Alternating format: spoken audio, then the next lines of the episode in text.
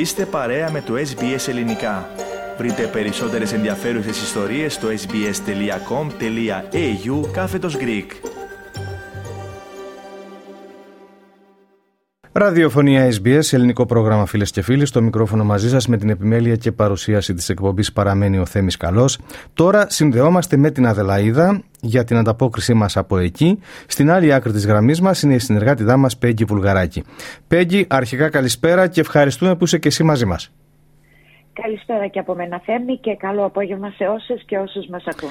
Να ξεκινήσουμε την ανταπόκριση σου Πέγγι με ένα θέμα ευρύτερου ενδιαφέροντος που αφορά πρόταση νέου νόμου από την πολιτιακή κυβέρνηση του κυρίου Μαλινάουσκας. Ναι Θέμη, η κυβέρνηση της Νότιας Αυστραλίας πρόκειται να υλοποιήσει την προεκλογική της δέσμευση να χαρακτηριστεί η μέρα των Χριστουγέννων επίσημη αργία. Αυτό σημαίνει ότι οι υπάλληλοι που εργάζονται ανήμερα των Χριστουγέννων θα δικαιούνται την νόμιμη προσάυξηση στο ορομίσιό τους για τις ώρες που θα απασχοληθούν ανεξάρτητα ποια μέρα της εβδομάδας πέφτουν.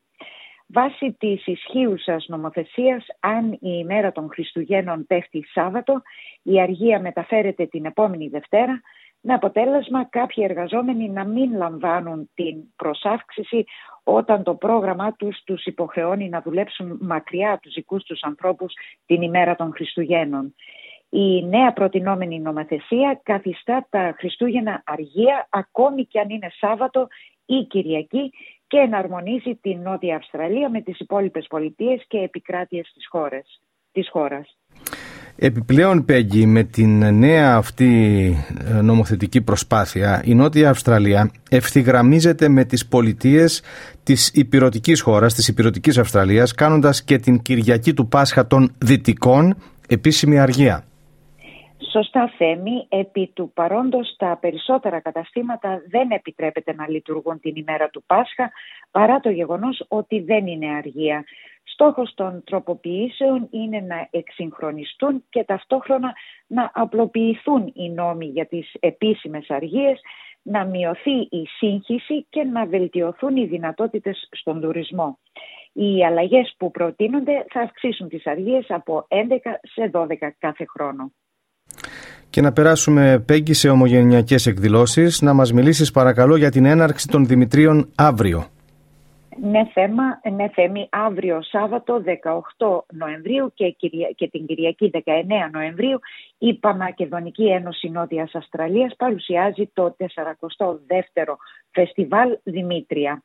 Η διήμερη γιορτή που έχει τιμηθεί με το βραβείο καλύτερης κοινοτικής εκδήλωσης από τον Δήμο του West Torrens φέτος υπόσχεται ένα νοσταλγικό ταξίδι στις ελληνικές μας ρίζες με την αναπαράσταση παραδοσιακής πλατείας που συναντάμε στην καρδιά της Μακεδονίας.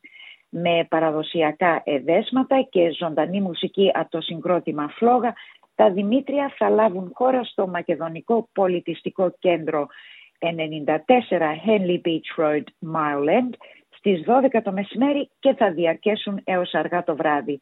Η είσοδος είναι ελεύθερη.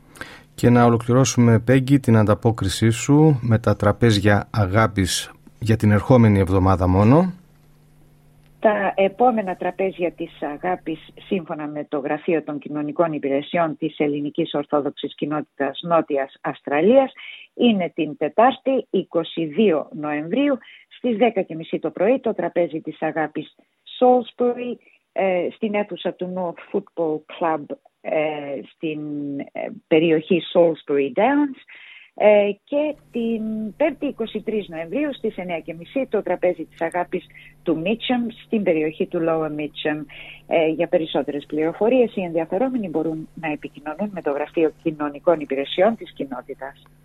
Και με αυτά θα ολοκληρώσουμε και για σήμερα Πέγγι. Σε ευχαριστούμε που ήσουν μαζί μας. Θα τα πούμε την άλλη Παρασκευή. Καλό Σαββατοκύριακο και σε σένα.